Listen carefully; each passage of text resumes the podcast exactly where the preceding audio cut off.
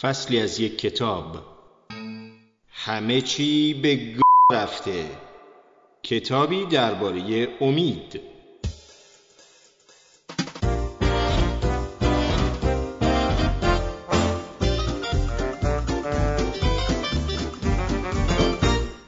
منم یه زمانی حس می کردم گم شدم. حس می کردم تنها و منزوی و ناامیدم. منم مثل تو شبها خواب نداشتم بی هیچ دلیلی. و با خودم فکر می کردم که مشکلی، ایرادی، چیزی دارم. با خودم می گفتم که این نیروهای نامرئی چی که سر راه من و رویاهام قرار گرفتن؟ و می‌دونم تو هم همچین حالی داری. می‌دونم تو هم حس می کنی یه چیزی گم کردی ولی نمی‌دونی چی. چجوری به همه رویاهات برسی؟ تصور کن ساعت دو صبح. تو هنوز بیداری روی کاناپه لم دادی و با چشمای خسته و مغزی مهالود به تلویزیون زل زدی. چرا؟ خودت هم نمی‌دونی. اینرسی میگه راحتتر همونجا لم بدی و به تماشای تلویزیون ادامه بدی تا اینکه از جات پاشی و بری تو تختت. پس همونجا میشینی و به تلویزیون زل می‌زنی. اینجاست که مچتو می‌گیرم. وقتی که حس می‌کنی بی انگیزه و گمی و در مقابل سرنوشت کاملا منفعل. آدمی که فردا کار خفنی برای انجام دادن داشته باشه ساعت دو بعد از نصف شب روی کاناپه لم نمیده به تلویزیون نگاه کنه. کسی که بحران درونی امید داره محکوم به اینه که ساعتها با اراده برخواستن از روی کاناپه در تقلا باشه. و اتفاقا همین بحران لعنتیه که می‌خوام باهات دربارهش صحبت کنم. یهو روی صفحه تلویزیونت ظاهر میشم. من گردبادی از انرژیم. با رنگای زمخت و پرزرق و برق و زشت. جلوه های صوتی آبکی و خز. عملا دارم داد می‌زنم ولی با این وجود لبخندم یه حال خوبی توشه و یه جورایی آرامش بخشه. انگار که مستقیم به چشات زل زدم. فقط به خود تو. و میگم اگه بهت بگم که می‌تونم همه مشکلات تو حل کنم چی؟ با خودت میگی بی خیال حاجی تو حتی نصف مشکلات منم نمی‌دونی. اگه بهت بگم که می‌تونم همه رویاهاتو برات عملی کنم چی؟ آره جون خودت اتفاقا منم قول چراغ جادوام. ببین می‌دونم چه حالی داری. خیلی سریع با خودت میگی؟ هیچکی نمی‌دونه من چه حالی دارم. حتی خودت هم تعجب می‌کنی که جوابت انقدر اتوماتیک و سریع بوده. منم یه زمانی حس می‌کردم گم شدم. حس می‌کردم تنها و منزوی و ناامیدم. منم مثل تو شبها خواب نداشتم بی هیچ دلیلی و با خودم فکر می‌کردم که مشکلی، ایرادی، چیزی دارم. با خودم می‌گفتم که این نیروهای نامرئی چی که سر راه من و رویاهام قرار گرفتن. و می‌دونم تو هم همچین حالی داری. می‌دونم تو هم حس می‌کنی یه چیزی گم کردی ولی نمی‌دونی چی. در واقع اینا رو میگم چون همه تجربهش کردن. اینا واقعیت های جدایی ناپذیر از وضعیت انسانی هستن. هممون در جبران احساس گناهی که با بودنمون میاد عاجزیم. هممون رنج می‌کشیم و هر کسی یه جوری حس می‌کنه قربانیه. مخصوصا وقتی کم سن و سال تریم و یک عمر رو صرف تلافی اون رنج می‌کنیم. و اون لحظه هایی از زندگی که هیچ چیز خوب پیش نمیره حس ناامیدی میاد سراغمون. ولی مثل بیشتر آدمایی که دارن دست و پا می‌زنن یه جوری خودتو توی درد محروموم کردی که فراموش کردی این درد مشترکه و کشمکشی که داری فقط واسه تو نیست واسه همه است جهانیه. و چون اینو فراموش کردی حس می‌کنی که مستقیما دارم با خودت صحبت می‌کنم. انگار با یه قدرت جادویی به اندرون روحت نگاه میندازم و محتویات قلب تو برات می‌خونم. واسه همینه که صاف میشینی و گوشات چند درجه برای شنیدن حرفام تیزتر میشه.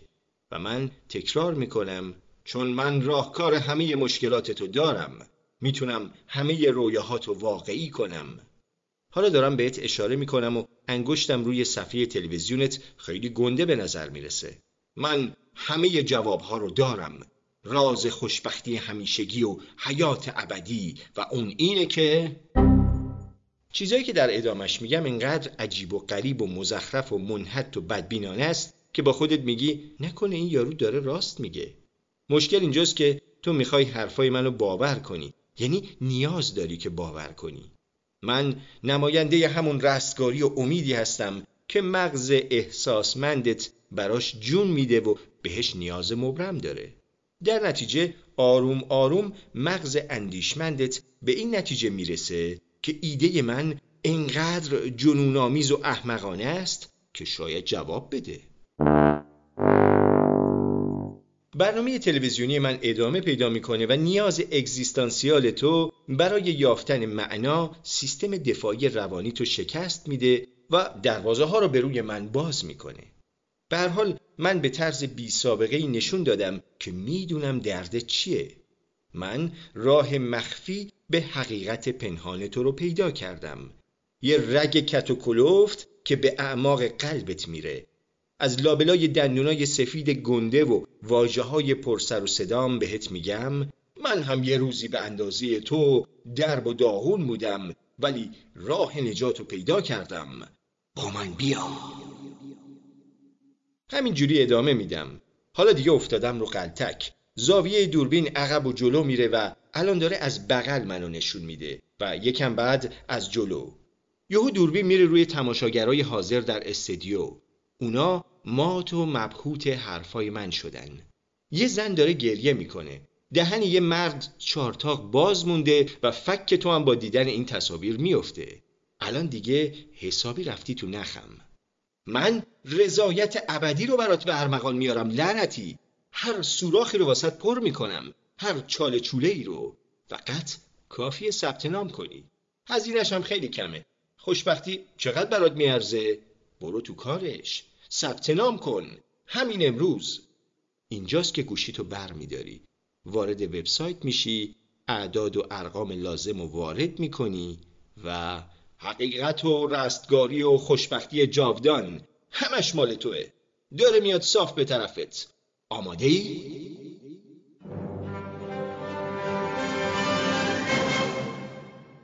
چجوری مذهب خودت را بندازی؟ درآمدی بر یک روش عملی برای رسیدن به خوشبختی جاودان و رستگاری ابدی یا اینکه پولتون رو پس بگیرید خوش اومدید و بهتون تبریک میگم که اولین گام ها رو برای تحقق همه رویاهاتون برداشتید. این دوره که تموم بشه همه مشکلات زندگیتون رو حل شده بدونید. زندگی شما پر از فراوانی و آزادی خواهد بود و دوستانی بهتر از آب روان و محبوبهای دوست داشتنی اطراف شما را احاطه خواهند کرد. این موارد رو زمانت می‌کنیم. خیلی ساده است. همه هم از پسش برمیان. هیچ تحصیلات یا مدرک خاصی هم مورد نیاز نیست. همه اون چیزی که لازم دارید یه وایفای و یک کیبورد سالمه که شما هم بتونید مذهب خودتون رو خلق کنید. آره درست متوجه شدی. تو هم می‌تونی همین امروز مذهب خودتو راه بندازی و از هزاران مزایای اون استفاده کنی. هزاران پیرو دو آتیشه و متعصب که بهت عشق بی قید و شرط هدایای مالی و هزاران لایک تو اینستاگرام و توییتر میدن. تو این دوره شیش مرحله ای ما این مفاهیم رو پوشش میدیم. نظام های اعتقادی. می‌خوای مذهبت معنوی باشه یا سکولار؟ روی گذشته تمرکز کنه یا آینده؟ می‌خوای خشونت آمیز باشه یا مسالمت آمیز اینا همه سوالات مهمی هستن ولی نگران نباش. جوابشون فقط پیش خودمه. چجوری اولین پیروانمون رو پیدا کنیم؟ و مهمتر از اون می‌خوای پیروان چجوری باشن؟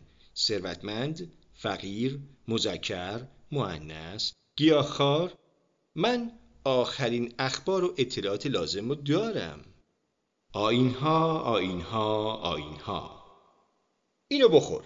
اونجا بیست. اینو تکرار کن. خمش و زانو بزن. حالا دور خودت بچرخ و کف بزن. همش واسه همینه.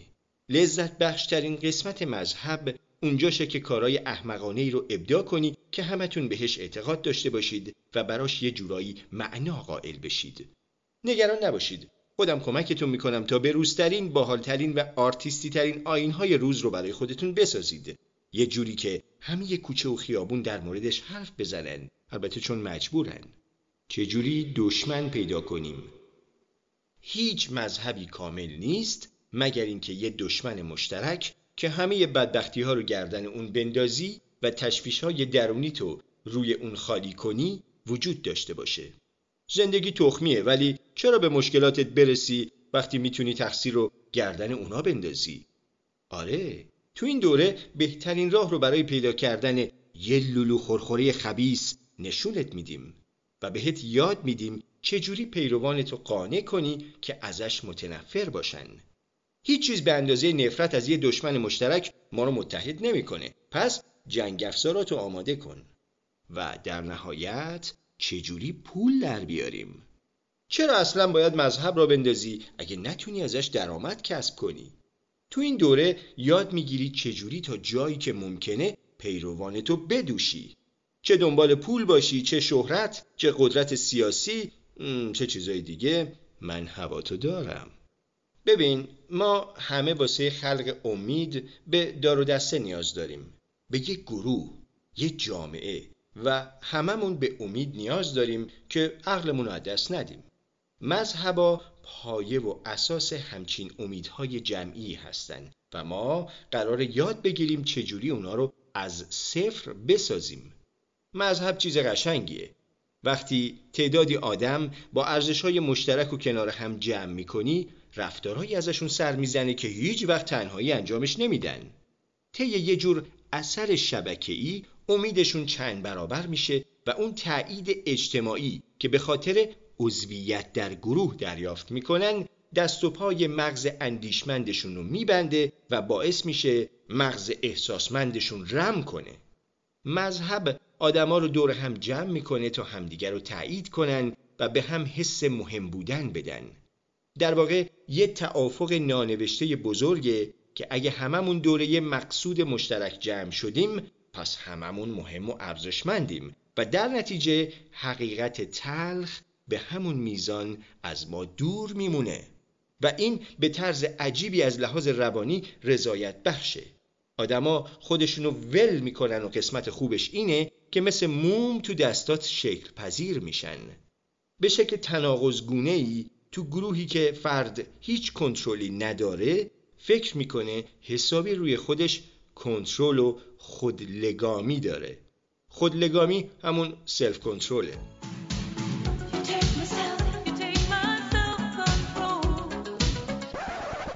ولی این دسترسی مستقیم به مغز احساسمند خب خطراتی هم داره. و اون اینه که گروه های بزرگی از آدم ها دست به یه سری کارای تخمی و یلخی و غیر منطقی می‌زنن.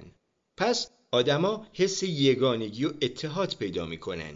حس اینکه درک شدن و مورد مهر دیگران قرار گرفتن. از طرف دیگه بعضی وقتا هم به جماعتی غضبناک و قاتل تبدیل میشن. از اینجا به بعد جزئیات تأسیس مذهب خودتو بهت نشون میدم تا بتونی از مزیت‌های داشتن هزاران پیرو آماده به شستشوی مغزی استفاده کنی. خب بیا شروع کنیم. گام اول. به ناامید امید بفروش.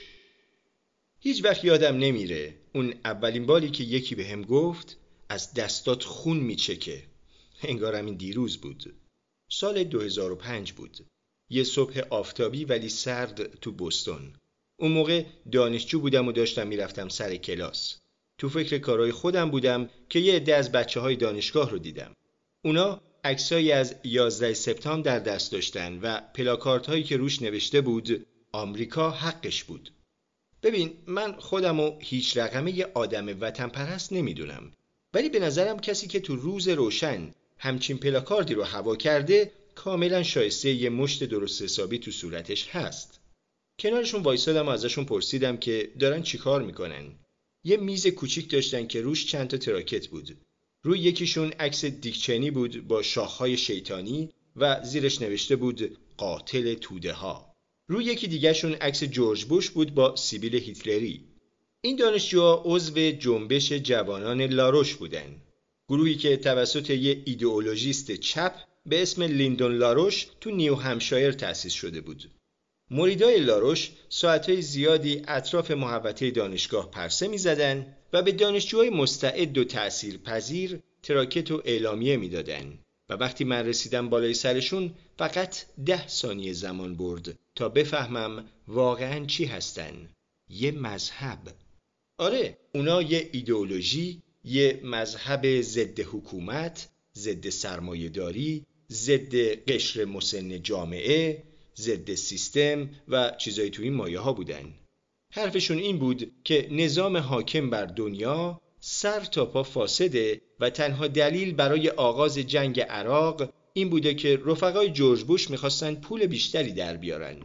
اونا می‌گفتن که تروریسم و تیراندازی خیابونی وجود خارجی ندارن و اینکه همچین رخدادایی توسط حکومت برنامه ریزی میشن تا جمعیت رو کنترل کنن. البته رفقای راست من نگران نباشید چند سال بعد اونا همون سیبیل هیتلری رو واسه اوباما کشیدن و همون ادعاها رو در مورد دولت اون مطرح کردن. کاری که جنبش جوانان لاروش انجام میده نبوغامیزه. این جنبش دانشجوهای ناراضی و برافروخته رو پیدا می‌کنه. معمولا هم مردهای جوان. بچههایی که هم ترسیدن و هم عصبانی هن. ترسیده از مسئولیتی که یهویی به اجبار روی شونشون گذاشته شده و عصبانی از اینکه بزرگسالی چقدر ناامید کننده و پر از ناسازگاریه و بعد یه پیام ساده رو تو گوشاشون می‌خونه. تقصیر تو نیست. آره بچه جون تو فکر می‌کردی تقصیر مامان و بابات بوده ولی تقصیر اونا هم نیست. و می‌دونم که فکر می‌کردی تقصیر استادای تخمی و دانشگاه گرونت باشه. نه تقصیر اونا هم نیست. احیانا اگه فکر می‌کردی تقصیر حکومت نزدیک شدی. ولی نه تقصیر اونا هم نیست. ببین تقصیر سیستمه این موجودیت عظیم پیچیده و مبهم که همیشه فقط یه چیزایی ازش شنیدی. این همون ایمانی بود که لاروش داشت میفروخت. اگه سیستم رو سرنگون کنیم همه چی ردیف میشه. دیگه نه جنگی نه رنجی نه ظلمی. یادت باشه برای اینکه امید رو لمس کنی باید اول حس کنی که اون بیرون آینده بهتری هم هست. باید حس کنی که توانایی رسیدن به اون آینده بهتر رو داری و باید آدمهایی رو پیدا کنی که ارزشهای مشترکی باهات دارن و از تلاشاتون حمایت می‌کنن و این میشه گروه. اوایل بزرگسالی دورانیه که خیلی از آدمها با ارزشها، خودلگامی و گروهشون درگیری دارن. واسه اولین بار تو زندگی می‌تونن خودشون تصمیم بگیرن که می‌خوان چی بشن. می‌خوان دکتر بشن مدیریت بخونن یه دوره روانشناسی رو بگذرونن بدون هیچ مقصدی بزنن به جاده. گزینه ها اینقدر زیادن که آدم رو فلج می‌کنن و یه سرخوردگی اجتناب ناپذیر میاد سراغشون که باعث میشه ارزش هاشون رو زیر سوال ببرن و امیدشون رو از دست بدن. و بزرگسالا باید با خودلگامی هم دست و پنجه نرم کنن. برای اولین بار تو زندگی دیگه کسی بالا سرشون نیست که چارچشمی مراقبشون باشه و 24 ساعته اونا رو تحت نظر داشته باشه. از جهتی خب این قضیه رهایی بخش و هیجان انگیزه. اما از جهت دیگه الان دیگه فقط خودشون مسئول تصمیم گیریاشون هستن و اگه نتونن به موقع از تخت پاشن اگه به کلاس یا سر کار نرسن به اندازه کافی درس نخونن یا هر ریدمان دیگهی خیلی سخت بتونن تقصیر و گردن کسی جز خودشون بندازن.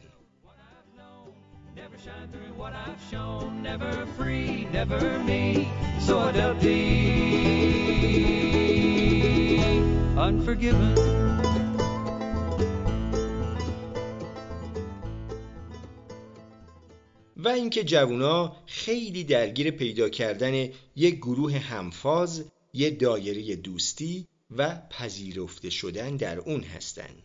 این قضیه نه تنها تو رشد عاطفیشون حیاتیه بلکه بهشون کمک می‌کنه هویتی برای خودشون پیدا کنن و اونو سفت بچسبن.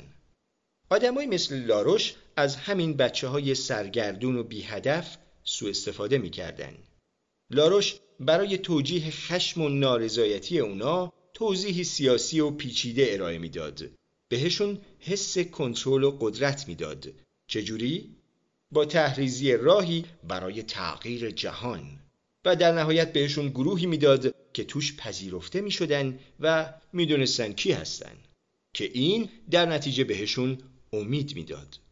اون روز کنار بچه های لاروش به یکی از اون تراکت های با تصویر 11 سپتامبر اشاره کردم و ازشون پرسیدم فکر نمی کنید این یکم زیاده روی باشه؟ یکی از اون بچه ها جواب داد به نظر من که حتی داریم کمکاری هم می‌کنیم.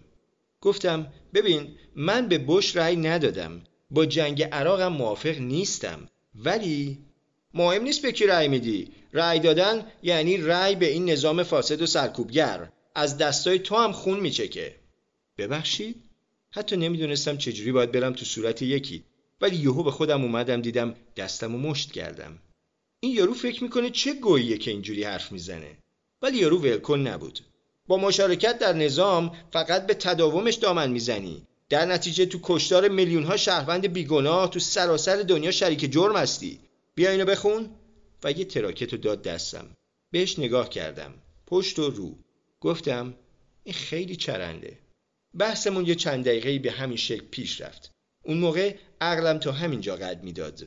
هنوز فکر می‌کردم اینجور چیزا فقط بر پایه منطق و علم و مدرک بنا شده نه عواطف و ارزش ها و ارزش ها رو نمیشه با دلیل و منطق تغییر داد مگر با تجربه کردن.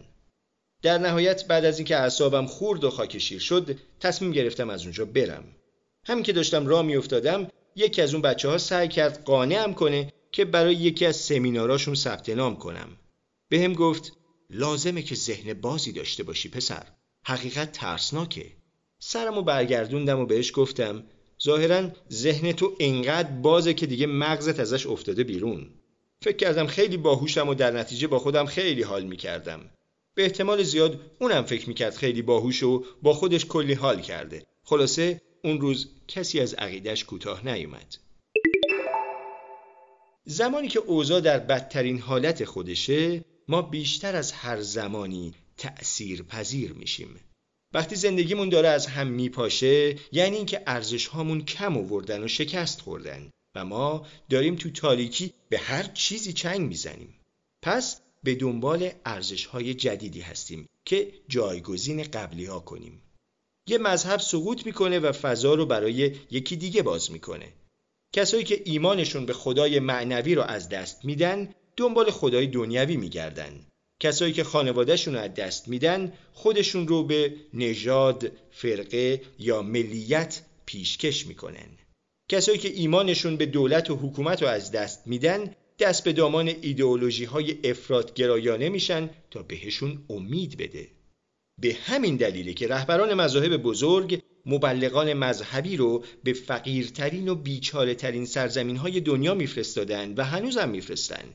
چون آدما هر چیزی که شکمشون رو سیر کنه باور می‌کنن.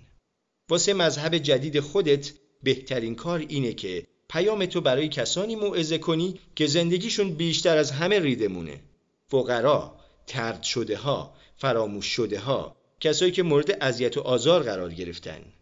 منظورم اون کساییه که شب و روز پای اینستاگرام و توییترن. به نظرت جیم جونز مریداشو چجوری پیدا کرد؟ تو پرانتز بگم جیم جونز یه رهبر آینی بود که معتقد بود کمونیسم اگر در پناه خداوند برقرار شود درستترین نظام خواهد بود. اون کشیش یک کلیسا تو سان فرانسیسکو بود و گرایش های چپ افراطی داشت. جیم جونز بی خانمان ها و اقلیت های محروم اوورد و یه سری پیام های سوسیالیستی تو گوششون خوند که با برداشت های جنون خودش از مسیحیت قاطی شده بود. اصلا چی دارم میگم؟ خود مسیح هم همین کارو کرد. بودا هم همینطور. موسا هم همینطور. منظورم رو می‌فهمی؟ رهبرهای مذهبی واسه فقرا و بینواها و برده ها موعظه می‌کردن و بهشون می‌گفتن که جایگاه اونها بهشت برینه. در واقع یه فاکیو آشکار به طبقه اشراف اون زمانه. و این پیام چیزی که راحت طرفدارا و مریدای زیادی پیدا می‌کنه. این روزا خیلی راحت می‌تونی محبوب ناامیدها بشی. فقط یه پیج اینستاگرام لازم داری. محتواهای عجیب و افراطی پست کن و بقیه کارو بسپار به الگوریتما و هر چقدر محتوایی که تولید می‌کنی ردیتر و افراطی تر باشه توجه بیشتری به خودت جلب می‌کنی و ناامیدای بیشتری به سمتت هجوم میارن مثل مگسایی که به پهن گاو هجوم می‌برن. خلاصه که اصلا کار سختی نیست. اگه توی شبکه های اجتماعی عضو بشی ولی هیچی نگی به درد نمی‌خوره که. باید یه پیام بظاهر منسجم و قابل فهم داشته باشی. باید چشمانداز داشته باشی. چون خیلی راحت می‌تونی آدما رو به خاطر هیچ و پوچ کفری و براشفته کنی. رسانه های خبری دارن از همین قضیه استفاده می‌کنن و کسب و کارشون هم سکه شده. براش business model دارن. ولی برای امید داشتن آدم باید حس کنه بخشی از یه جنبش بزرگتره که داره به تیم برنده تاریخ میپیونده و واسه همین هدف باید بهشون ایمان بدی. گام دوم. ایمانت رو انتخاب کن. هممون باید به یه چیزی ایمان داشته باشیم. بدون ایمان امیدی هم در کار نیست. آدمای غیر مذهبی کلمه ایمان رو که میشنون حالشون بد میشه. ولی ایمان داشتن اجتناب ناپذیره. مستندات و علم مبتنی بر تجربه های گذشته هستند امید مبتنی بر تجربه های آینده است و باید همیشه به یک نوع ایمان تکیه کنی که بهتون بگه چیزی در آینده قرار بازم اتفاق بیفته. قسطای وامتو پرداخت می‌کنی چون ایمان داری که پول واقعیه که اعتبار بانکی واقعیه که بانک همه داراییتو ببره واقعیه.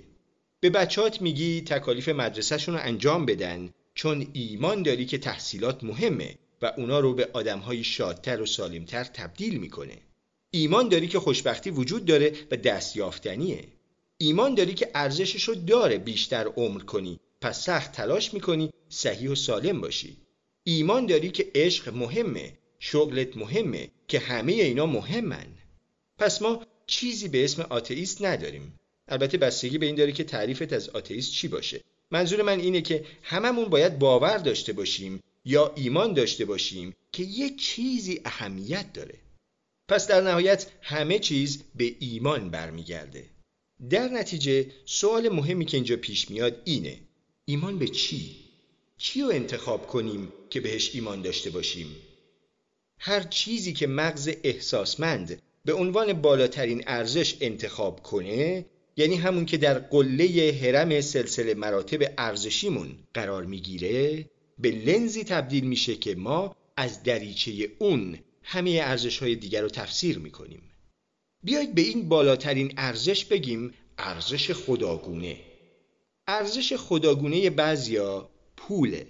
این آدما همه چیزای دیگر رو یعنی خانواده و عشق و پرستیج و سیاست رو از لنز پول نگاه می‌کنن.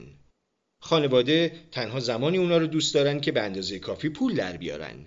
تنها زمانی مورد احترام قرار می‌گیرن که پول داشته باشن. همه کشمکش ها سرخوردگی ها حسادت ها نگرانی ها همه چی به پول برمیگرده.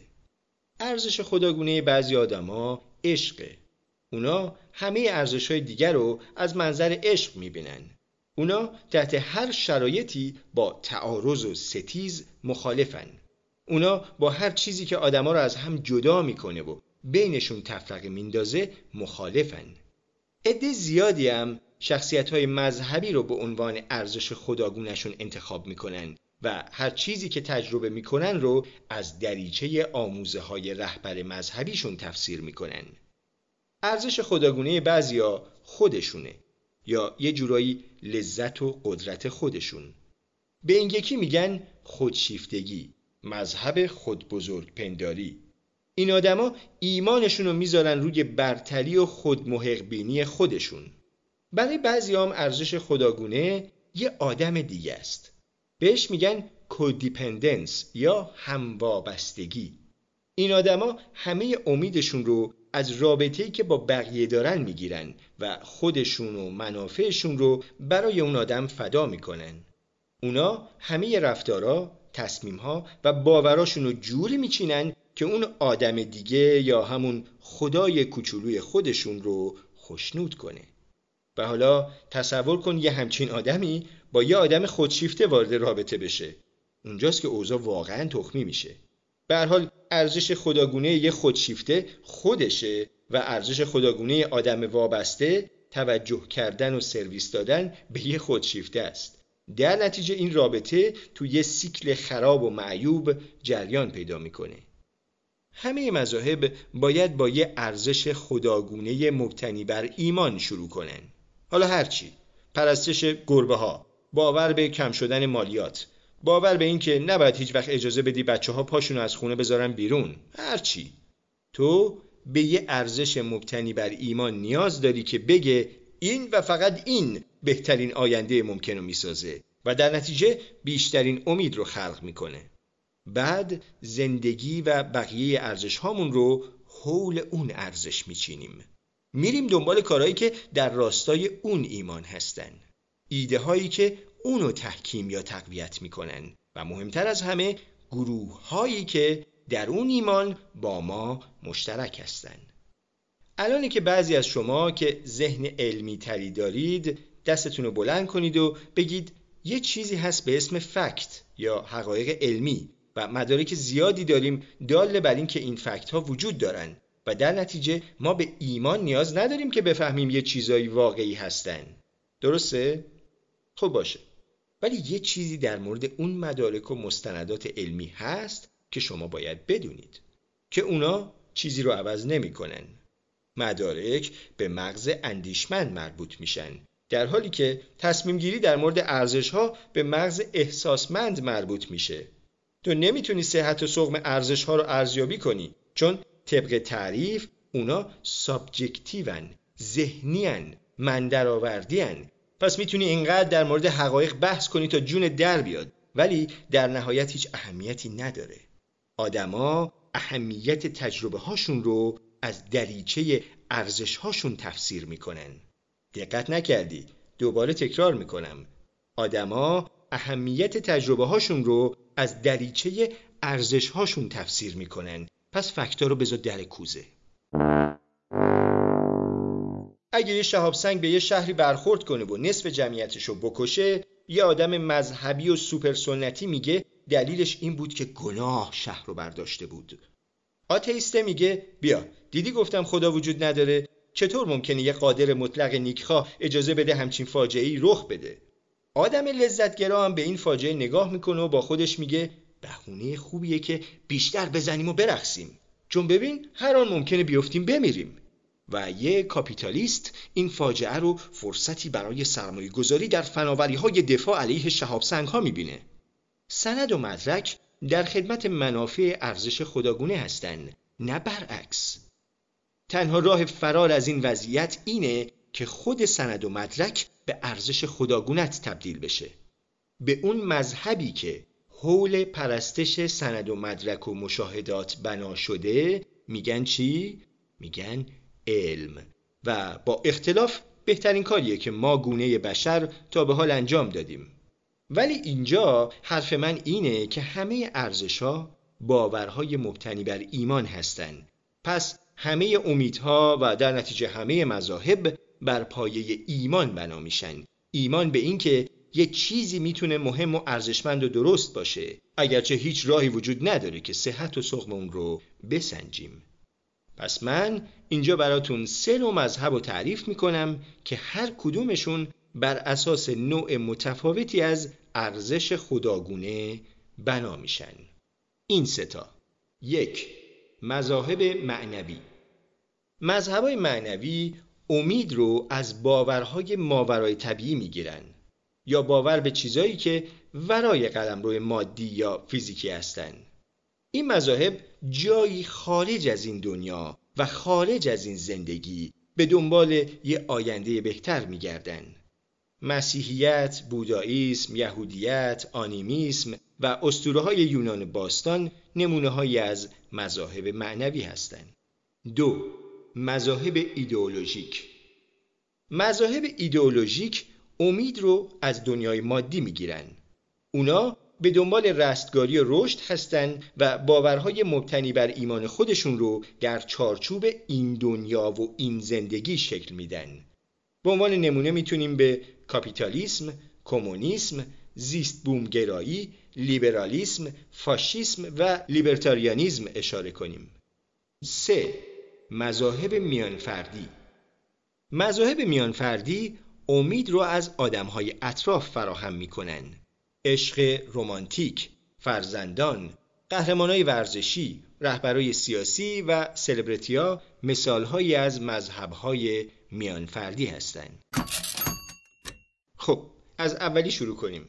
مذاهب معنوی اینا ریسک و پاداش بالایی دارن. اینجور مذاهب مهارت و کاریزمای بالایی میطلبن ولی بیشترین پیرو و وفاداری و سودم خواهند داشت. واتیکان تا حالا دیدی؟ هولی شت. و اگه یه دونه خوبش رو بسازی بعد از مرگت هم پابرجا و زنده میمونه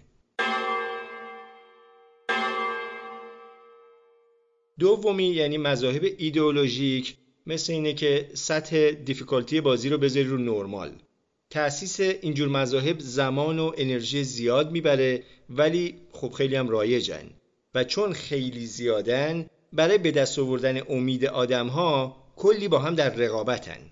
خیلی وقتا بهشون میگن ترندای فرهنگی. ولی در واقع تعداد کمی از اونا بیشتر از چند سال یا چند دهه به بقا ادامه میدن. فقط بهتریناشون می‌تونن مثلا چند قرن بمونن. و در نهایت می‌رسیم به مذاهب میانفردی که سطح دیفیکالتیشون روی ایزیه دلیلش هم اینه که مذاهب میانفردی به اندازه آدمای روی زمین زیادن. تقریبا هممون توی برهی از زندگی خودمون و عزت نفسمون رو کاملا تسلیم یکی دیگه کردیم. بعضی وقتا آدما مذهب میانفردی رو تو قالب یه عشق خام و دو آتیشه تجربه می‌کنن و این کسافت پر از رنجیه که باید تجربهش کنی و بعد از توش رشد کنی و بیای بیرون. بیایید با مذهبای معنوی شروع کنیم. چون بیشترین ریسک رو میطلبن و بدون شک مهمترین مذهبای تاریخ بشرن. مذاهب معنوی.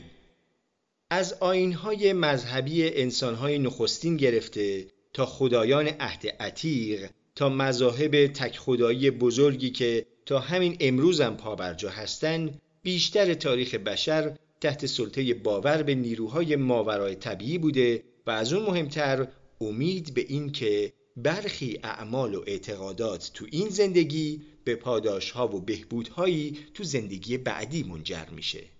این شیفتگی نسبت به زندگی بعدی بیشترم شد چون تو بیشتر تاریخ بشر همه چی بگاهی بوده و 99 درصد جمعیت امیدی به بهبود مادی یا فیزیکی زندگیشون نداشتن. اگه فکر می‌کنی الان اوضاع خوب نیست پس به اون تاونی فکر کن که یک سوم جمعیت اروپا رو از روی زمین محو کرد یا اون جنگایی که هزاران کودک رو به بردگی کشید. روزگارای دور اوضاع به قدر خراب بود که تنها راه برای اینکه عقل آدما رو سر جاش نگهداری این بود که بهشون وعده بدی زندگی بعدی هم وجود داره. مذاهب سنتی اجازه نمی‌دادن تار و پود جامعه از هم بپاشه. چون به توده این اطمینان رو می‌دادن که رنجشون معنا داره و خدا همه چی رو زیر نظر داره و اجرشون محفوظه. اگه تا الان متوجه نشدی بذار بهت بگم مذهبای معنوی خیلی انعطاف پذیرن. اونا صدها یا شاید هزاران سال دووم داشته باشن. دلیلش هم اینه که باورای ماورای طبیعی رو نمیشه اثبات کرد نمیشه رد کرد. در نتیجه اگه یه باور ماورای طبیعی توی ارزش خداگونه یه نفر جا خوش کنه تقریبا غیر ممکنه که بتونی درش بیاری.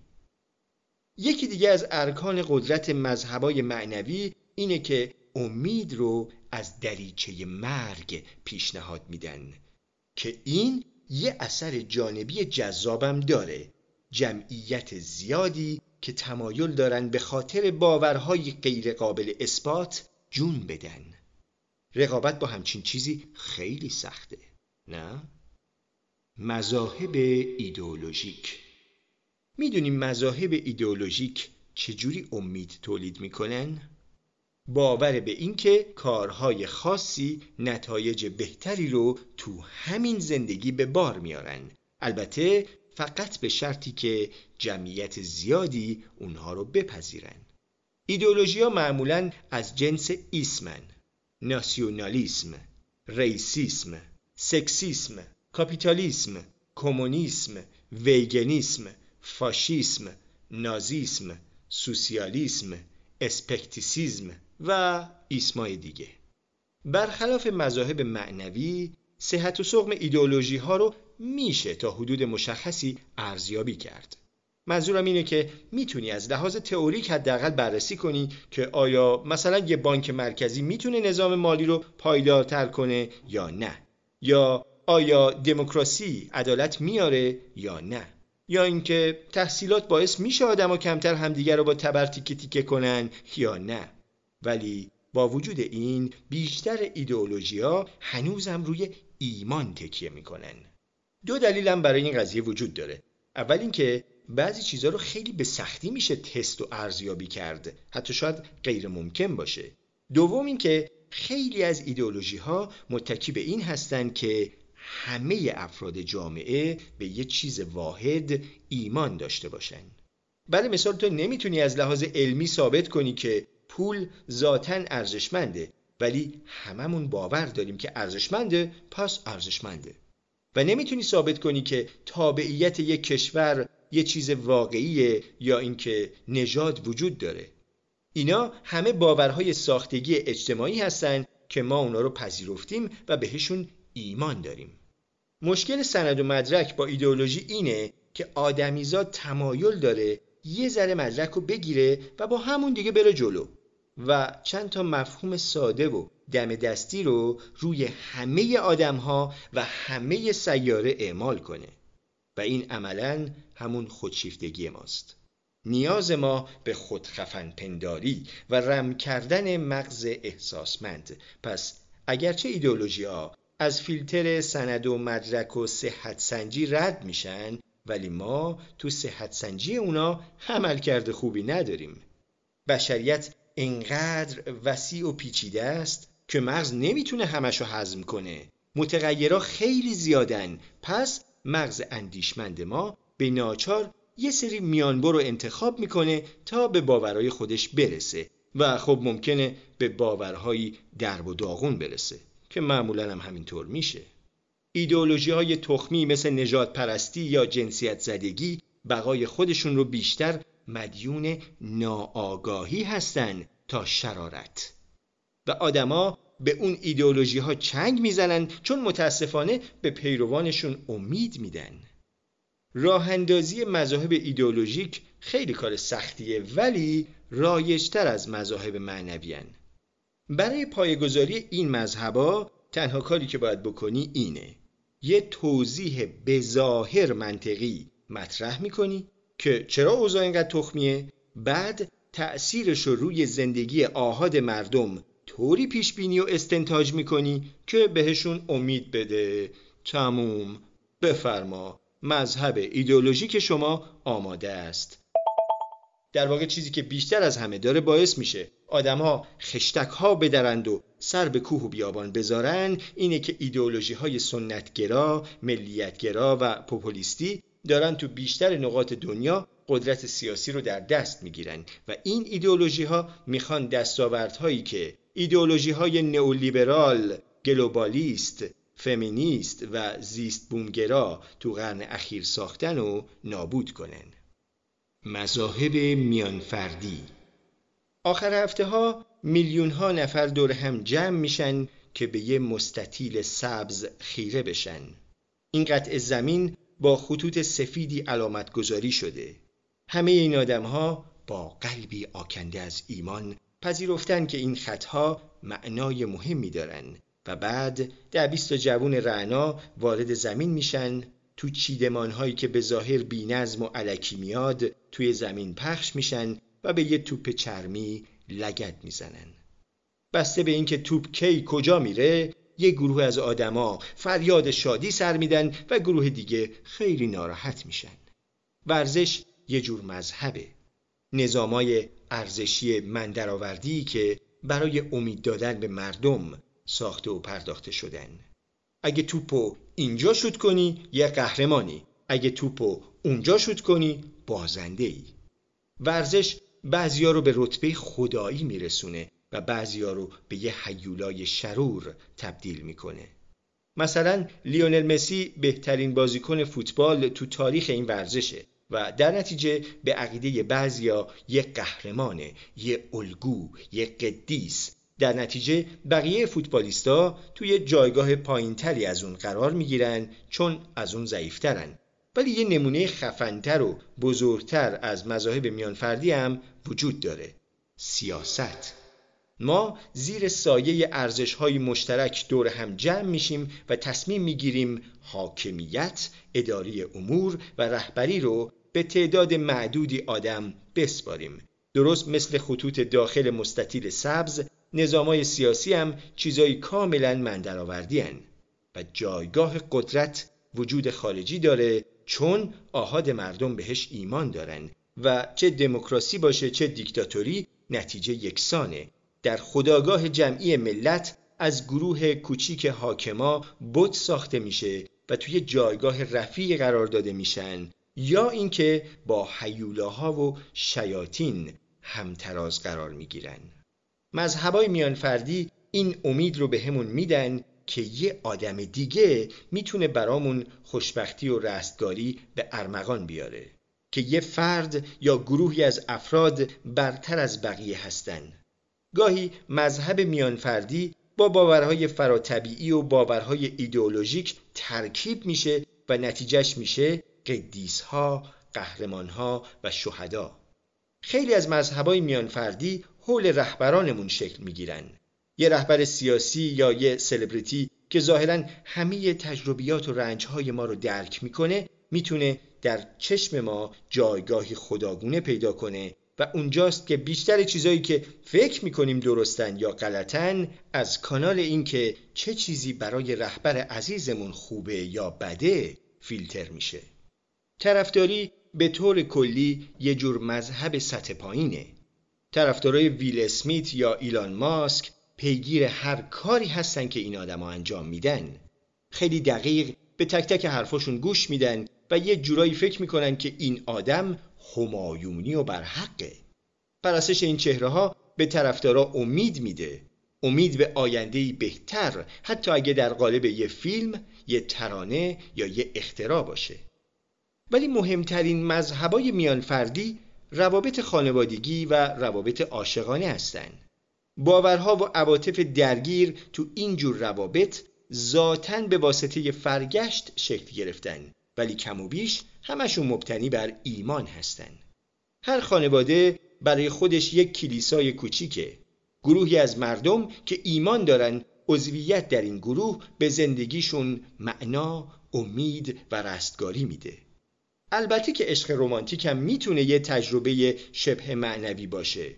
انگار که ما خودمونو درون آدمی که دلباختش شدیم گم می‌کنیم و در مورد معنای کیهانی رابطمون قصه های پرابوتابی میبافیم.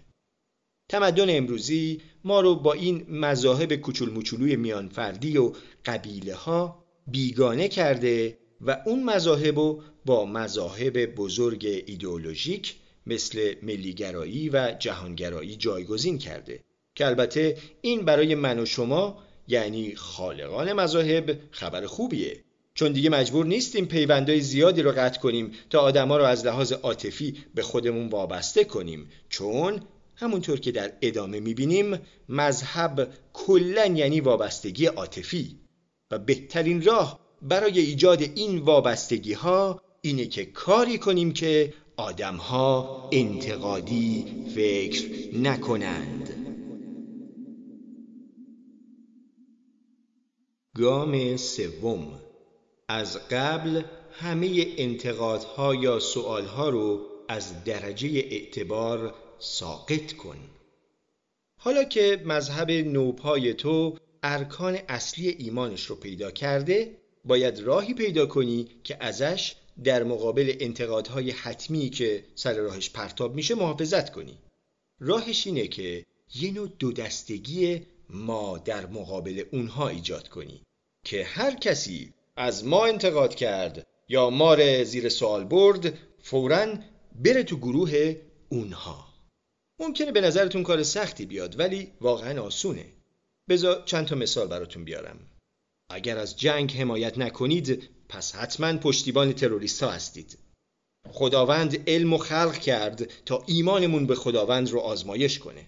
در نتیجه هر چیزی که در تناقض با انجیله صرفا آزمونی برای ایمان ما به خداونده. هر کسی از فمینیسم انتقاد کنه یه جنسیت زده بدبخته. هر کس از کاپیتالیسم انتقاد کنه کمونیسته. هر کس از شخص اول مملکت انتقاد کنه خائنه. هر کس که فکر می‌کنه کریستیانو رونالدو از مسی بهتره اصلا فوتبال رو نفهمیده. در نتیجه هر نظری در مورد فوتبال بده از درجه اعتبار ساقطه. هدف این دو دستگی های ما در مقابل اونا اینه که پیروان شما قبل از اینکه اعتقاداتشون رو زیر سوال ببرن هر نوع استدلال یا بحثی رو در نطفه خفه کنید. این دو دستگی های ما در مقابل اونا یه مزیت دیگه هم داره و اون ایجاد یه دشمن مشترک همیشگیه. دشمن مشترک خیلی خیلی مهمه.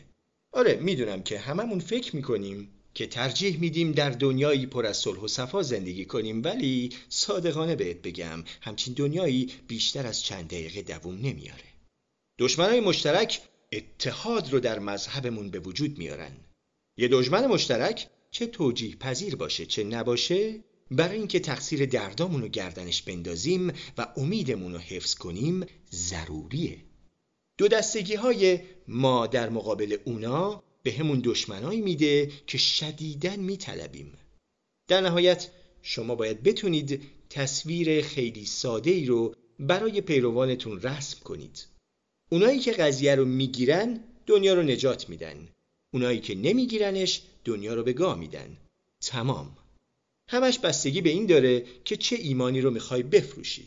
مسیح، زرتشت، آزادی فردی، رژیم غذایی عالی از گلوتن، روز گرفتنهای متناوب یا کولهگردی بدون پول با تغذیه روزی بادوم.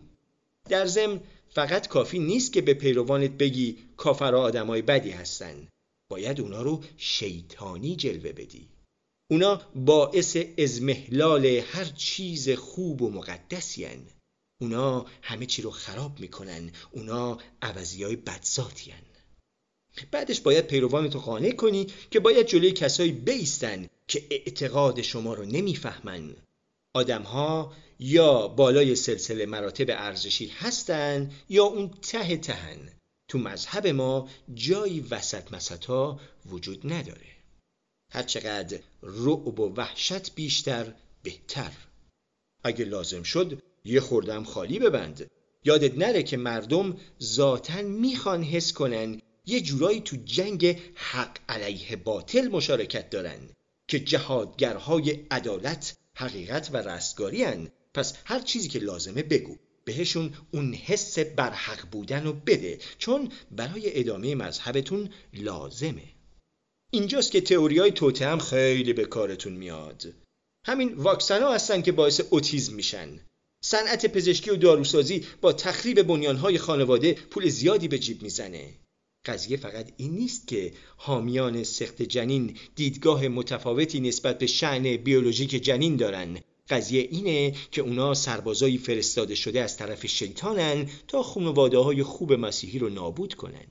تغییرات اقلیمی فقط یه حیله بزرگ نیست بلکه در اصل دولت چین این فریب و سوار کرده تا اقتصاد آمریکا رو به گوه بکشه و بر دنیا مسلط بشه. گام چهارم. مراسم قربانی کردن به زبان ساده. اینقدر ساده که همه بتونن انجامش بدن. واسه من که تو تگزاس بزرگ شده بودم مسیح و فوتبال تنها خدایان مهم بودن و در حالی که یاد گرفتم از فوتبال لذت ببرم با وجود اینکه توش افتضاح بودم قضیه مسیح هیچ وقت منو نگرفت و واسم هیچ معنایی نداشت. مسیح زنده بود بعد مرد بعد دوباره زنده شد بعد دوباره مرد و اون یه انسان بود ولی خدا هم بود و حالا اون یه چیز انسان خدا روح تولیه که تا ابد همه رو دوست داره. البته غیر از گی ها به نظرم همش علکی می اومد و حس می کردم که چجوری بگم که به کسی بر نخوره. انگار آدما فقط یه سری چرت و پرت تفت میدن. منظورم بد برداشت نکنید. من می‌تونستم دنبال روی خیلی از آموزه های مسیح باشم. مثلا خوب باش و به همسایت مهر ورز و از این چیزا. اردوهای مذهبی هم خب خیلی خوش میگذشت. کلیسا هم همیشه یه جایی توی اتاقی واسمون کلوچه قایم کرده بود که خب وقتی بچه ای خیلی هیجان انگیزه. ولی اگه بخوام کاملا صادق باشم خوشم نمیومد مسیحی باشم. دلیلشم خیلی احمقانه بود. آخه مامان و بابام مجبورم می‌کردن لباسای خز و زشتی بپوشم. آره واقعا. من تو دوازده سالگی ایمان خانواده رو زیر سوال بردم و خدا ناباور شدم. اونم فقط به خاطر ساسپندا و پاپیونای بچگونه یادمی که از پدرم پرسیدم اگه خدا همه چی رو می‌دونه و هر کی هر کاری کنه بازم دوستش داره پس واسش چه اهمیتی داره که من یک شنبه چی بپوشم؟ ولی پدرم گفت بابایی اگه خداوند همه گناه های ما رو میبخشه پس چرا چپ و راست دروغ نگیم و سر بقیه کلا نذاریم و دزدی نکنیم؟ بازم خلاصه کلیسا و مخلفاتش هیچ وقت منو نگرفت. حتی قبل از اینکه به بلوغ برسم دزدکی تیشرت های 9 اینچ نیل رو میبردم داخل مدرسه مسیحی و یکی دو سال بعد همین کار رو با کتاب نیچه کردم. از اونجا به بعد دیگه سرپاینی ازمهلال من بود. دیگه ساکت نمیموندم. یک شنبه ها کلیسا رو میپیچوندم تا توی پارکینگ سیگار بکشم. کار از کار گذشته بود. من یه لامذهب خدا نشناس شده بودم. سوالها و شکهای من انقدر زیاد و شدید شد که یه روز معلم دین و زندگیمون منو کشید کنار و با هم یه معامله کرد. قرار شد اون به هم نمره کامل بده و به پدر و مادرم هم بگه که من یه دانش آموز ممتاز و الگوی بقیه هستم. به شرطی که دیگه جلوی بقیه بچه ها باگای انجیل رو زیر سوال نبرم. منم موافقت کردم. احتمالا می‌دونید و براتون جای تعجب نیست که من آدم معنوی نیستم. نه مرسی. علاقه به باورای ماورای طبیعیم ندارم. من به طرز بیمارگونه ای از آشوب و عدم اطمینان لذت می‌برم. و متاسفانه این قضیه منو به زندگی محکوم کرده که توش باید با کلی حقیقت تلخ دست و پنجه نرم کنم ولی این چیزیه که من در مورد خودم پذیرفتم.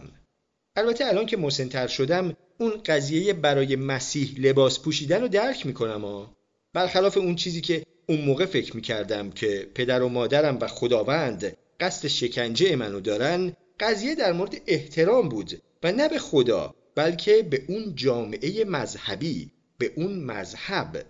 لباس پوشیدن برای یک شنبه ها یعنی فضیلت ها رو به بقیه کلیسا بروها مخابره کنی و بهشون بگی که مسیح و مخلفاتش خیلی قضیه مهمیه.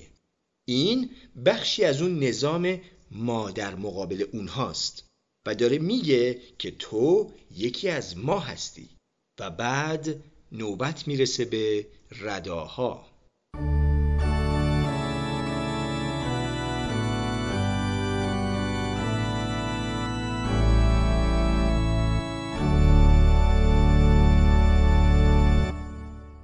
تا حالا دقت کردی که تو مهمترین لحظه های زندگی یکی هست که ردا پوشیده؟ توی عروسی، تو مراسم فارغ و تحصیلی، تو مراسم عزاداری، تو جلسه دادگاه، تو جراحی قلب باز و آره حتی خطبه های کلیسا. اولین بار که متوجه این حقیقت در مورد رداها شدم روزی بود که داشتم فارغ و تحصیل می شدم. هنگوور بودم و شب قبلش فقط سه ساعت خوابیده بودم که تلو تلو خورون رفتم روی صندلیم نشستم و آماده مراسم اهدای دیپلم شدم به دوربرم نگاه کردم و با خودم گفتم فاک از وقتی که کلیسا می‌رفتم این همه آدم رداپوش یه جا ندیده بودم. بعدش یه نگاه به خودم انداختم و در کمال وحشت دیدم که اه خودمم که یکی از اونام. ردا به عنوان یک سیگنال بسری عمل می‌کنه که نشونه ای از شعن و منزلت و بخشی از مراسم مذهبیه. و ما به مراسم های مذهبی نیاز داریم چون اونا باعث میشن ارزش های ما دستیافتنی و ملموس بشن.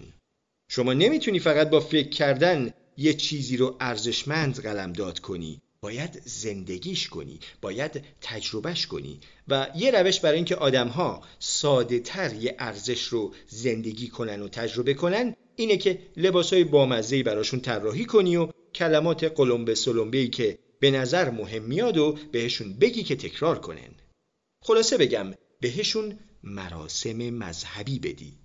مراسم مذهبی تجلی بسری و تجربی چیزیه که ما اونو مهم قلمداد می‌کنیم و واسه همینه که هر مذهب درست و حسابی چند تا از اونا داره. یادتون نره که عواطف و اعمال یکی هستن.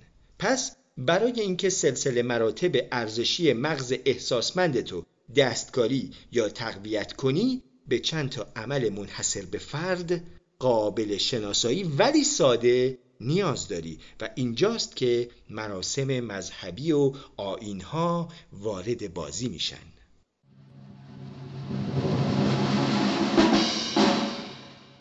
مراسم مذهبی طراحی شدن که تو بازه های زمانی بسیار طولانی تکرار بشن که همین باعث میشه معنا و اهمیت بیشتری پیدا کنن. مگه چند بار در روز فرصتش پیش میاد کارایی رو تکرار کنید که مردم 500 سال پیشم انجام می‌دادن؟ این کارا سنگینن. مراسم مذهبی نمادینم هستن. اونا علاوه بر ارزش ها باید حاوی یه جور قصه هم باشن.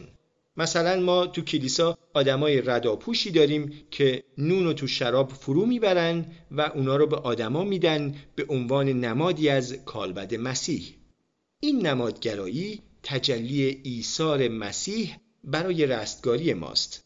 البته ما که استحقاق این ایسا رو نداشتیم ولی واسه همینه که این قصه اینقدر قدرتمنده. کشورها برای روز استقلال، روز بنیانگذاری و جنگ هایی که پیروز شدن یا حتی شکست خوردن مراسم و آین می‌سازن.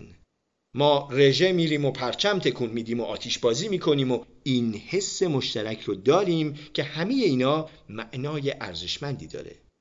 زن و شوهرها هم مراسم و تشریفات و عادتها و جوکهای شخصی خودشون رو می‌سازن همش به این دلیل که دوباره مهر تأییدی بر ارزش رابطهشون یا همون مذهب خصوصی میانفردیشون بزنن. مراسم و آینها ما رو به گذشته پیوند می‌زنن. ما رو با ارزش هامون پیوند می‌زنن و مهر تأییدی بر هویت ما هستن. آینها معمولا شامل قربانی کردن میشن. روزگارهای قدیم کشیشا و رهبرای مذهبی آدما رو تو محراب میکشتن و قربانی می‌کردن. بعضی وقتا قلبای هنوز تپندشون رو در می آوردن و مردمم جیغ و داد می‌کردن و روی تبل و ناقوس میکوبیدن و کلی کارای جنون آمیز دیگه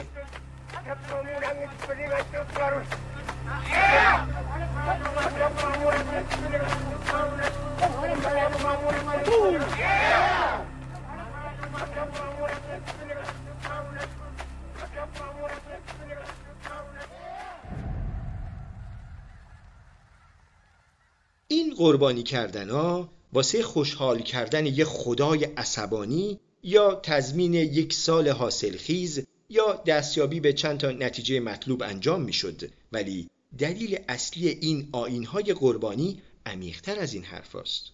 آدمیزاد اصولا موجودی بسیار تحت تأثیر احساس گناه و عذاب وجدانه. فرض کن یک کیف پول پیدا می‌کنی که 100 دلار توشه. و هیچ کارت شناسایی یا شماره تلفنی هم توش نیست. کسی همون اطراف نیست و نمی‌دونی چجوری صاحبش رو پیدا کنی. پس نگهش میداری. قانون اول عواطف نیوتون میگه هر عملی یه عکس عمل عاطفی با شدت برابر در جهت مخالف ایجاد می‌کنه.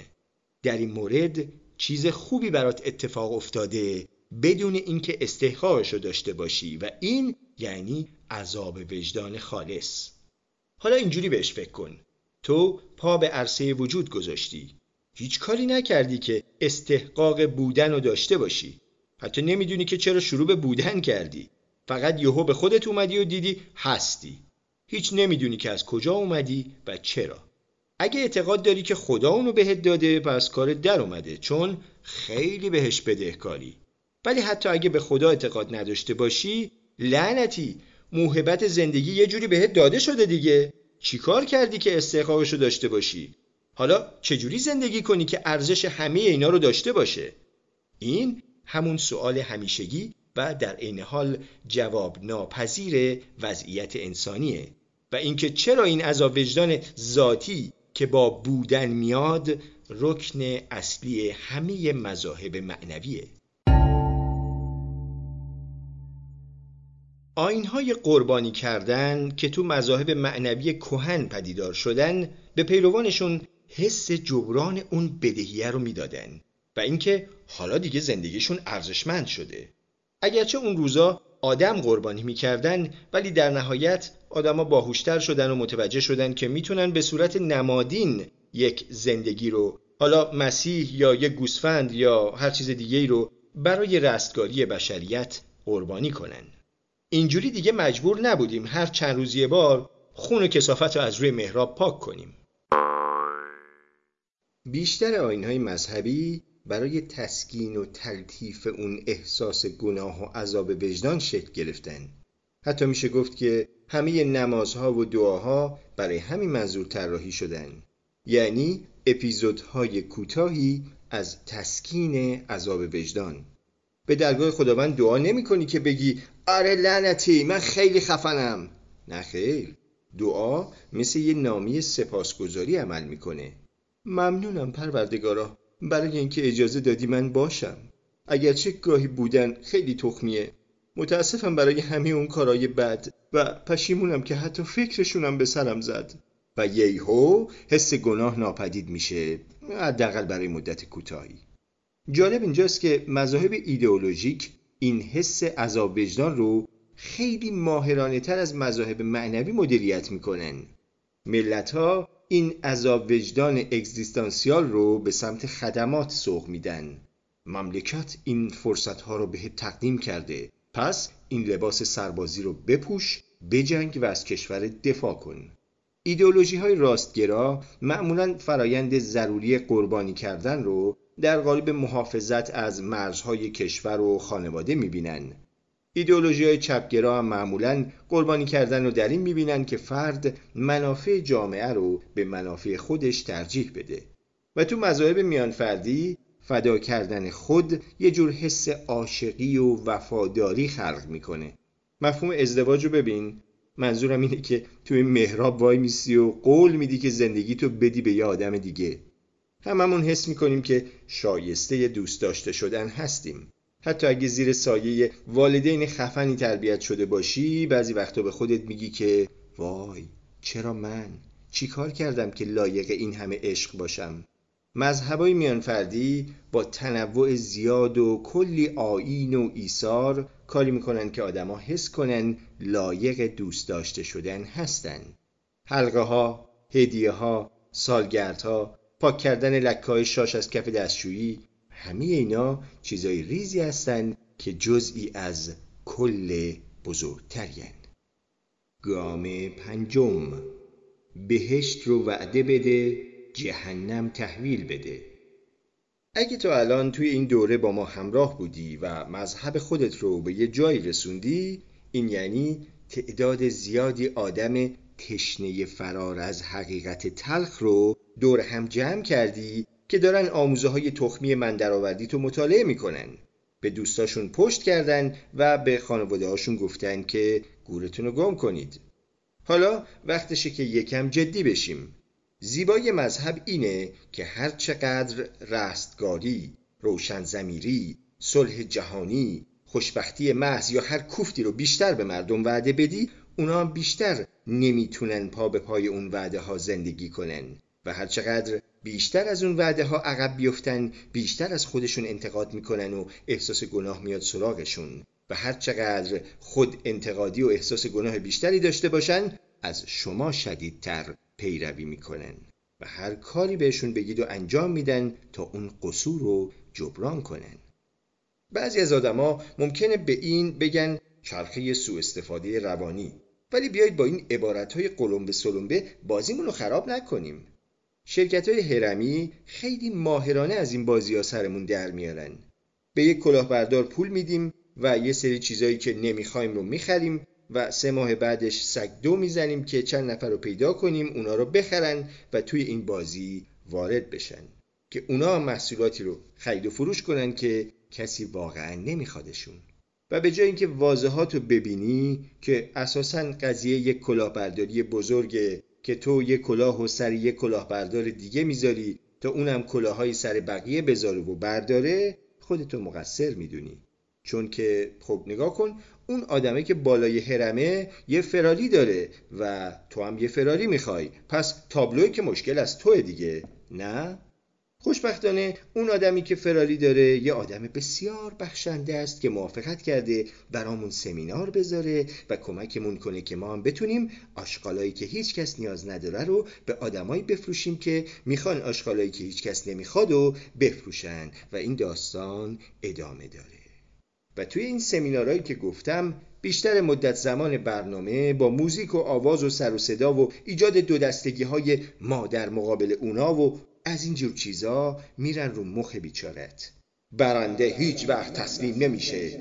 بازنده ها هستن که فکر می‌کنن این روش جواب نمیده. و تو از سمینار برمیگردی با روحیه بالا و باد در قبقب. ولی موندی چجوری بفروشی؟ مخصوصا آشغالی که کسی بهش نیازی نداره. و به جای اینکه روی این مذهب پول محور جدیدت برینی روی خودت میرینی. خودتو مقصر می‌دونی که چرا نتونستی پا به پای ارزش خداگونت پیش بری بدون اینکه ببینی چقدر ارزش خداگونت داغون و اشتباهه. احتمالا تو الان خودت هم دیدی که این سیکل سرخوردگی توی حوزه های دیگه هم چجوری داره آدما رو بازی میده.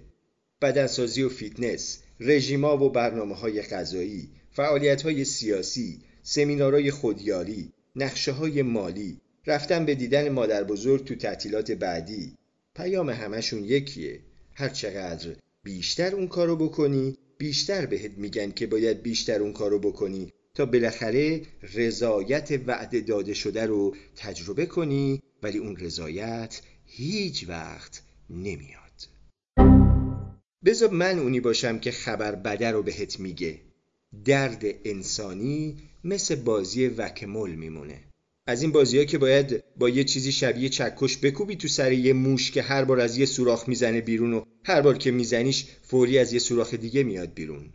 هر بار که یه دردی رو میتره کنی یکی دیگه از یه جای دیگه می‌زنه بیرون و هر چقدر سریعتر بزنی تو سرشون سریعتر برمیگردن. درده ممکنه بهتر بشه ممکنه شکلش رو عوض کنه ممکنه هر بار کمتر فاجعه بار باشه. ولی همیشه اونجاست. بخشی از ماست. اصلا خود ماست. خیلی از سخنورهای مذهبی اون بیرون هستن که ادعا می‌کنن درد وکمال شما رو می‌تونن از بین ببرن. یک بار برای همیشه. ولی حقیقت اینه که موشها یعنی دردهای شما پایانی ندارن. هرچقدر سریعتر اونا رو بزنید سریعتر برمیگردن. و اینجوریه که خیلی از شارلاتانای بازی مذهب اینقدر کسب و کارشون دیر پا میشه. اونا به جای اینکه اعتراف کنن که این بازی از اساس تباهه و فطرت انسان اساسا طوری طراحی شده که با درد همراه باشه تو رو مقصر می‌دونن که نتونستی برنده بازی باشی. یا حتی بدتر تقصیر و گردن اونهای خبیس میندازن. اگه فقط می‌تونستیم از شر اونها خلاص بشیم همه رنج هامون تموم می‌شد. ولی اینا هم جواب نمیده. با این کار فقط درد از یه جمعیت به یه جمعیت دیگه منتقل میشه و هر بارم تشدید میشه. چون صادقانه بگم اگه کسی بتونه واقعا همه مشکلات شما رو حل کنه باید تا سهشنبه آینده در و دکونشو ببنده. رهبرا نیاز دارن که پیروانشون همیشه ناراضی باشن. این واسه کسب و کار رهبریشون خوبه. اگه همه چی عالی و کامل می بود دیگه دلیلی وجود نداشت که پیرو یکی بشی. هیچ مذهبی نمی‌تونه تو رو برای همیشه در آرامش و عافیت نگه داره. هیچ کشوری تا ابد حس امنیت و عدالت بهت نمیده. هیچ تفکر سیاسی نمی‌تونه همیشه همه مشکلات آدما رو حل کنه. برابری محض هیچ وقت نمی‌تونه اتفاق بیفته. یه نفر یه جایی همیشه به گا میره. آزادی محض وجود نداره چون هممون باید مقداری آزادی رو فدای ثبات کنیم. هیچ کسی هر چقدر هم دوستش داشته باشید یا اون شما رو دوست داشته باشه نمی‌تونه بار گناهی که صرفاً به خاطر بودن حس می‌کنید رو از دوش شما برداره. آره همه چی به گا رفته. همیشه بگاهی بوده و بگاهی هم خواهد بود. راه حلی وجود نداره. جز راهکارهای مقطعی و بهبودهای جزئی. فاجعه هایی که فقط یه ذره از بقیه بهترن و الان وقتشه که از فرار دست برداری و با آغوش باز بغلشون کنی. این دنیای بگارفته ماست و ما بگارفتگانی هستیم که توش زندگی می‌کنیم. کشتی شکست بانی ای باد شرط برخیز. باشد باز و بینی دیدار آشنا را. دیدار آشنا را. گام ششم. پیامبر درآمدزا. خب حالا شد. رسیدیم به آخر خط. مذهب خودتو داری و وقتش رسیده که همه میوه هاشو برداشت کنی. حالا دیگه پیروان سینه چاک خودتو داری که سرمایهشون رو در اختیارت قرار میدن و چمنای خونت رو واسط کوتاه می‌کنن. حالا بالاخره می‌تونی به هر چیزی که آرزوشو داشتی برسی. چهار تا برده جنسی می‌خوای فقط لب تر کن. به پیروانت بگو که مرحله ششم روشن زمیری تنها زمانی به دست میاد که پیامبرتون به ارگسم برسه. یه قطع زمین بزرگ وسط ناکجا آباد می‌خوای. به پیروانت بگو که فقط خودت می‌تونی بهشت رو براشون بسازی و زمینش باید خیلی دور باشه و تا یادم نرفته خودشون باید پولشو بدن. شهرت و قدرت می‌خوای. به پیروانت بگو که توی انتخابات بهت رأی بدن یا حتی یه قدم بالاتر برن سراغ براندازی دولت. اگه کارتو به خوبی انجام بدی شاید حتی جونشونم برات فدا کنن. خلاصه فرصت های زیادی پیش رود قرار گرفته. دیگه از تنهایی خبری نیست. از مشکلات رابطه ای خبری نیست. مشکلات مالی هم که تموم شد. می‌تونی به وحشیانه ترین رویاهاتم برسی. فقط کافیه پا بذاری روی امیدها و رویاهای هزاران آدم دیگه. بله تو واسه رسیدن به این جایگاه سخت تلاش کردی. در نتیجه استحقاق اینو داری که همه سودشو بذاری تو جیب خودت. بدون اینکه خودتو درگیر یه سری نگرانی های اجتماعی مزاحم یا بحث های طولانی بی نتیجه در مورد اخلاق و مشتقاتش کنی. چون وقتی مذهب خودتو راه بندازی به یه دستاورد بزرگ می‌رسی. خودت تصمیم می‌گیری چی اخلاقیه و چی اخلاقی نیست. خودت تصمیم می‌گیری که چی درسته و خودت تصمیم می‌گیری کی راست میگه. خیلی ناراحتم از اینکه این خبر رو بهت میدم ولی همین الانشم توی یکی از همین مذهبا عضو هستی. چه متوجه شده باشی چه نه تو ارزش ها و باورهای گروهی از مردم رو گرفتی تو یه سری مراسم شرکت می‌کنی و چیزایی رو برای اون باورها قربانی می‌کنی. از این مرزهای ما در مقابل اونا می‌کشی و خودت رو از لحاظ فکری منزوی می‌کنی. این کاریه که هممون می‌کنیم. باورای مذهبی و رفتارای قبیله‌ای مربوط به اونا بخشی اساسی از ذات ما هستن. نمیشه ازشون کناره گیری کرد. اگه فکر می‌کنی بالاتر از مذهب هستی و از استدلال و منطق استفاده می‌کنی ببخشید اینو میگم ولی سخت در اشتباهی. تو هم یکی از ما هستی.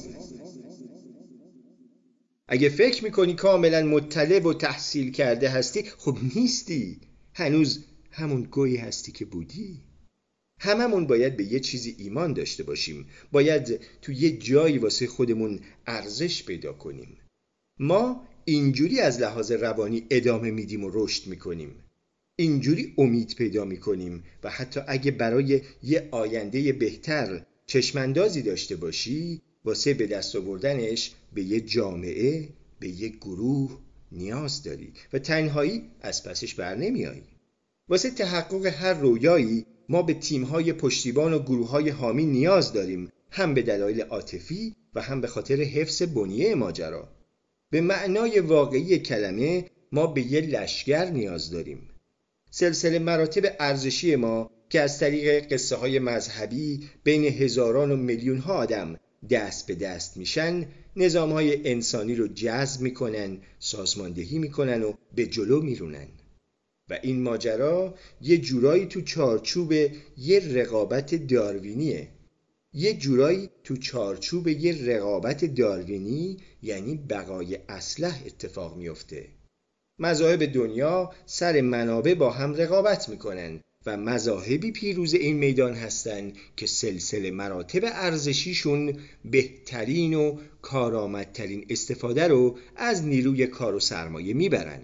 و اینجوری میشه که آدمای بیشتری به مذهب پیروز میپیوندن. چون که خب بیشترین ارزش رو برای اعضای اون جامعه به ارمغان آورده. پس این مذاهب پیروز ریشه هاشون گسترش میدن و به ارکان فرهنگ تبدیل میشن. ولی مشکل اینجاست. هر بار که یه مذهب پیروز میشه هر بار که رسالتش رو به دور دست ها میفرسته و بر عواطف و اهداف آدمهای زیادی چیره میشه ارزشهاشم تغییر می‌کنه. تو این مرحله ارزش الهی مذهب دیگه شامل اون اصولی نیست که روزای اول الهام بخش اون مذهب شده بود. ارزش الهی مذهب به تدریج میره به سمت سیانت از خود مذهب. به سمت اینکه چیزایی که به دست آورده رو یه وقت از دست نده و اینجاست که فساد شروع میشه. وقتی ارزش های اولیه یه مذهب، یه جنبش یا یه انقلاب به خاطر حفظ وضعیت کنونی کنار گذاشته میشن به این میگن خودشیفتگی در سطح سازمانی. اینجوری میشه که از مسیح میری به سمت جنگای صلیبی از مارکسیسم میری به سمت گولاگ. اینجوری میشه که لاشه ارزش های اولیه مذهب میگنده و بوی گندش همه پیروانش رو در بر می‌گیره و باعث به وجود اومدن مذاهب جدید میشه که در نهایت مذهب اولیه رو فتح می‌کنن و این فرایند هی دوباره از اول تکرار میشه. در نتیجه هر جور نگاش کنی می‌بینی که موفقیت ناپایدارتر و زودگذرتر از ناکامیه. چون هر چقدر بیشتر جمع می‌کنی مجبوری بیشتر از دست بدی و در ادامه چون مجبوری بیشتر از دست بدی سختتر می‌تونی امیدتو حفظ کنی. ولی مهمتر این که با تجربه کردن و زندگی کردن امید اون امید رو از دست میدیم. می‌بینیم که چشمانداز زیبامون برای یک آینده عالی خیلی هم عالی نبوده و رویاها و بلند پروازی هامون لبریز از کمبودهای پیش بینی نشده هستند. چون تنها چیزی که واقعا می‌تونه آرزوهامون رو خراب کنه رسیدن به همون آرزوهاست.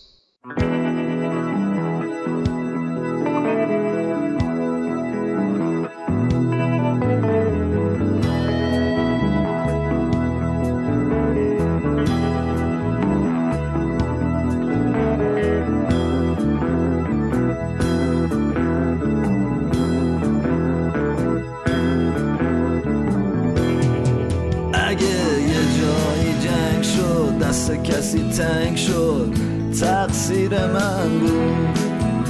اگه بحران آب بود هجرت سرا بود. تقصیر من بود. اگه زمستون سردم تابستون گرمم تقصیر من بود. اگه جاده ها باریکن کوچه ها تاریکن تقصیر من بود. تقصیر من تقصیر من تقصیر من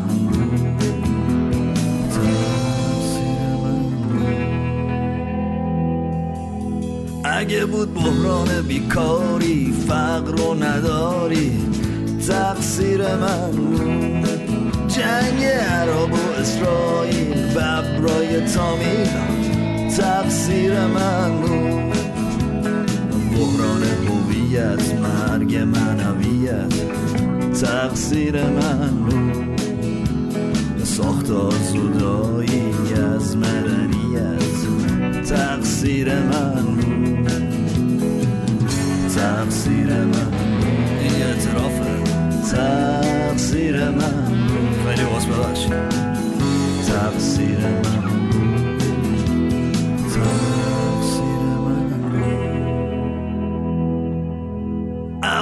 زدگی سیاسی شکست دیپلماسی تقصیر من بود. به تیم ملی با بازی احساسی تقصیر من بود. اگه ملالن در رفت کن خود قیمت نفت تقصیر من اگه از این همه بعد حسنتون سر رفت تقصیر من بود. تقصیر من بود خانم آقای موز تقصیر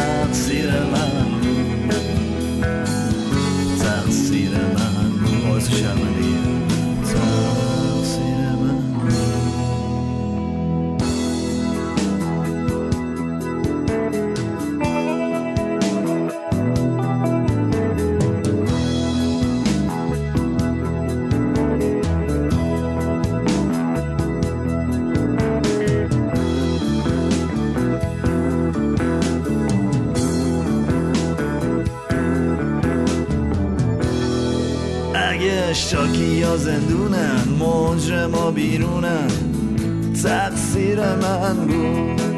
اگه اینا همش یه رازه که همه می‌دونن تقصیر من بود. اگه خدایی نکرده یه روز من نباشم اون روز چی میشه؟ آه تقصیر منه چه باشم یا نباشم جور دیگه نمیشه.